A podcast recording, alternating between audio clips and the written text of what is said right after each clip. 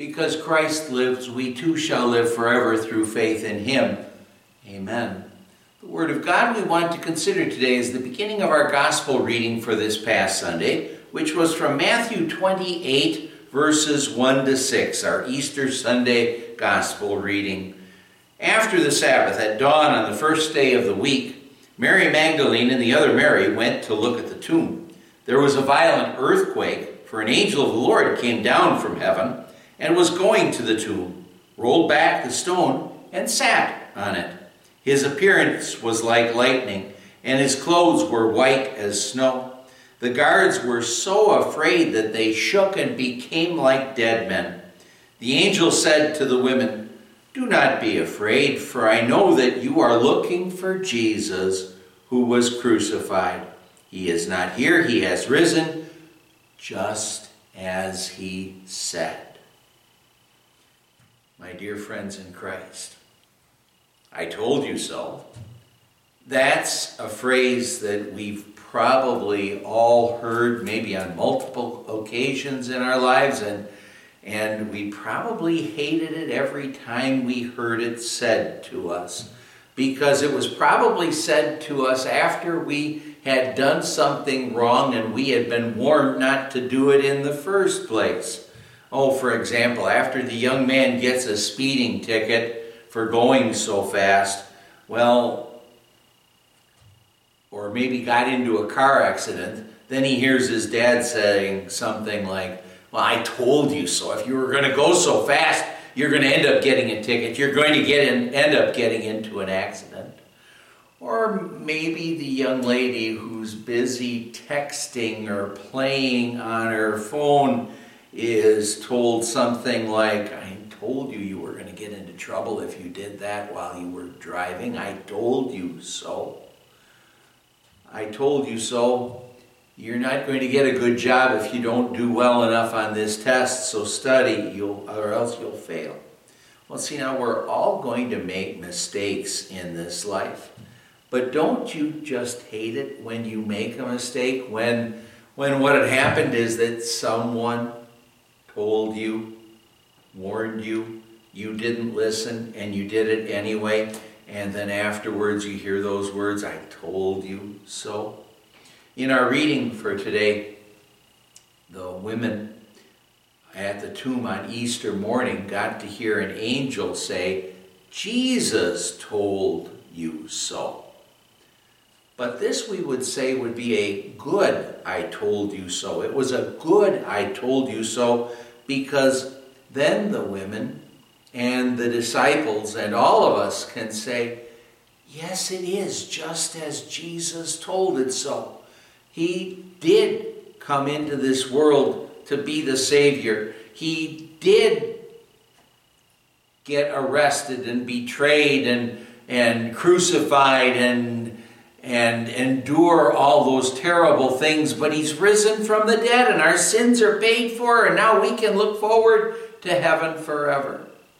That's a good kind of I told you so. In, in Bible classes and in sermons, I'll often talk about how, how in the Bible Jesus on many occasions predicted his suffering and death. And I say I should always look up how many times he actually said that, that are in the scriptures. Well, I've never looked it up, but it's there plenty of times. Plenty of times. And you know, the Old Testament is also full of prophecies that point to our Savior's suffering and death.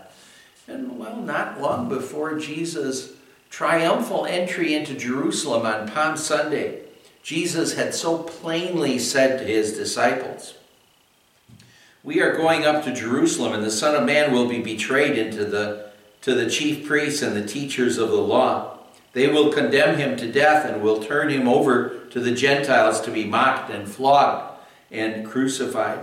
On the third day he will be raised to life. That sounds pretty clear, pretty straightforward to us, but the scriptures do say the disciples did not understand any of this. Furthermore, the Bible does say that this what Jesus was going to do. It was all hidden from them so that they didn't really grasp or understand it. And that's really the way it needed to be for Jesus to be the Savior, for him to accomplish his mission, to suffer what he needed to suffer in order to pay for our sins. If the disciples or if the women had understood what Jesus had was going on in his life, well, when Jesus got betrayed, when he was arrested, when he was beaten and abused, when he was forsaken by God, the disciples and the woman, what they all could have been doing is they could have been for Jesus, with Jesus, there for Jesus the whole time. And they could have been saying, Don't worry, Jesus. This isn't really that big of a deal. You're going to defeat the devil. You're going to rise from the dead, and everything will be great. But you see, it couldn't be like that because Jesus had to be abandoned by his friends. He had to be completely abandoned by his heavenly Father so that he could endure real hell for us. Jesus couldn't say, Father, this is tough, but I know you're always there for me. He had to say, My God, my God, why have you forsaken me? And the women, they needed to go to the tomb on Easter morning thinking that all was lost. But then when they got to the tomb, Matthew tells us, there was a violent earthquake, for an angel of the Lord came down from heaven and going to the tomb, rolled back the stone and sat on it. His appearance was like lightning, and his clothes were white as snow. The guards were so afraid of him that they shook and became like dead men. Was that earthquake was that maybe Jesus like a space rocket shooting forth alive from the grave? Well, the angel rolled the stone away. Definitely not to let Jesus out. He had already arisen, but to reveal that he had arisen. Then the angel said to the women, Do not be afraid, for I know that you are looking for Jesus who was crucified. He is not here, he has risen, just as he said. See, this wasn't the parent, the angel wasn't the parent saying, How could you be so foolish? I told you so, and I and if you weren't so foolish, none of this would have ever happened. If you would have taken my advice, this would have never happened. You know, that's not the way the angel was speaking. The angel said, This is great good news. You heard it already? Now you know it. Everything happened just the way Jesus told you it was going to happen. Don't have anything to be afraid of anymore. Jesus suffered and died and defeated death, sin, and hell. Your sins are paid for. You can look forward to eternal life in heaven because Jesus is risen. He is victorious. Jesus told you so. And you know what? Well, we're faced with tough times in our world right now, but even with the tough times, Christ is risen. He is victorious. He told us so. We're going to heaven. That hasn't changed.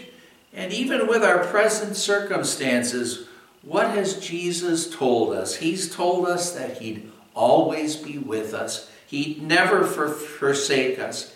He'd make everything in our lives, in the lives of His, of God's believing children, He'd make all of those things work out for our eternal good. And He'll never give us more than we can handle in this life with His help, of course.